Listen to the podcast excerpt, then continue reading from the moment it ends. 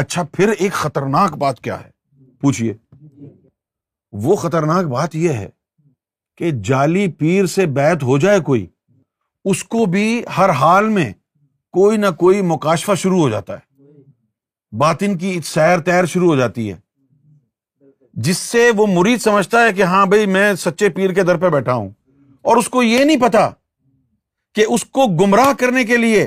شیطان پیچھے سے اس کو سیر تیر کرا رہا ہے۔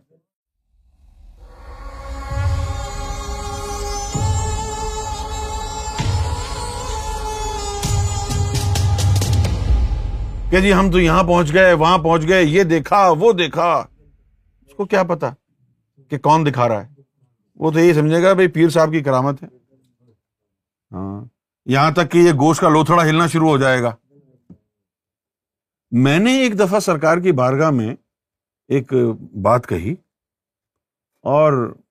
میری توقعات یہ تھی کہ سرکار جو ہے اس کو بہت زیادہ، یعنی اس کو ایک بہت بڑی بات قرار دیں گے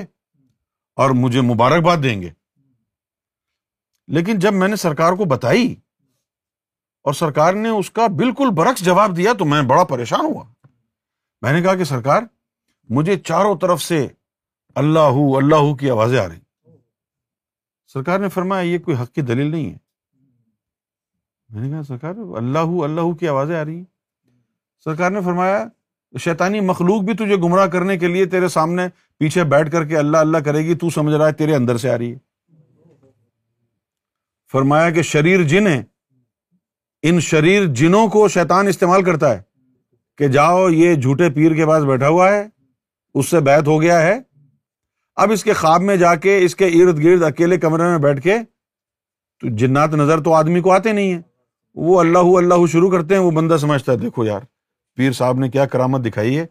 مجھے تو اللہ کی آوازیں آ رہی ہیں، وہ سمجھتا ہے میرے اندر سے آ رہی ہیں، وہ اندر سے نہیں آتی۔ جیسے اب پاکستان کا ایک واقعہ ہے، ایک گستاخ تھا لاہور میں، تو وہ مر گیا۔ اب لوگ جو ہے اس کی قبر پہ گئے، اب قبر پہ گئے تو کیا ہوا کہ ان کو اس گستاخ کی قبر سے، کیونکہ وہ منافقوں کے گروپ کا تھا،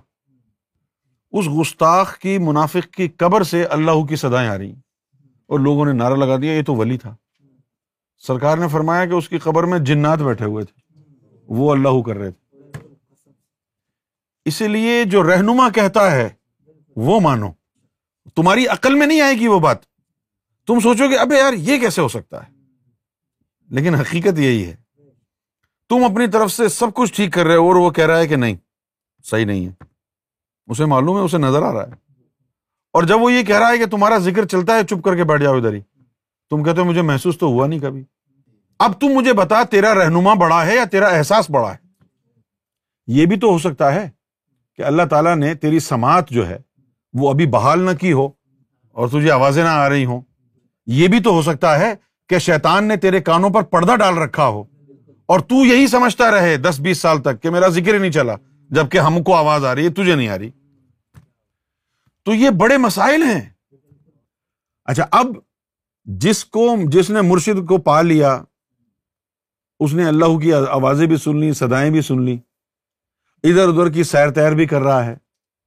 لیکن اس کو تو پتہ ہی نہیں ہے کہ یہ مجھے سیر کہاں کی ہو رہی ہے اور کون کرا رہا ہے، وہ مرشد کامل کو کیسے پہچانے گا؟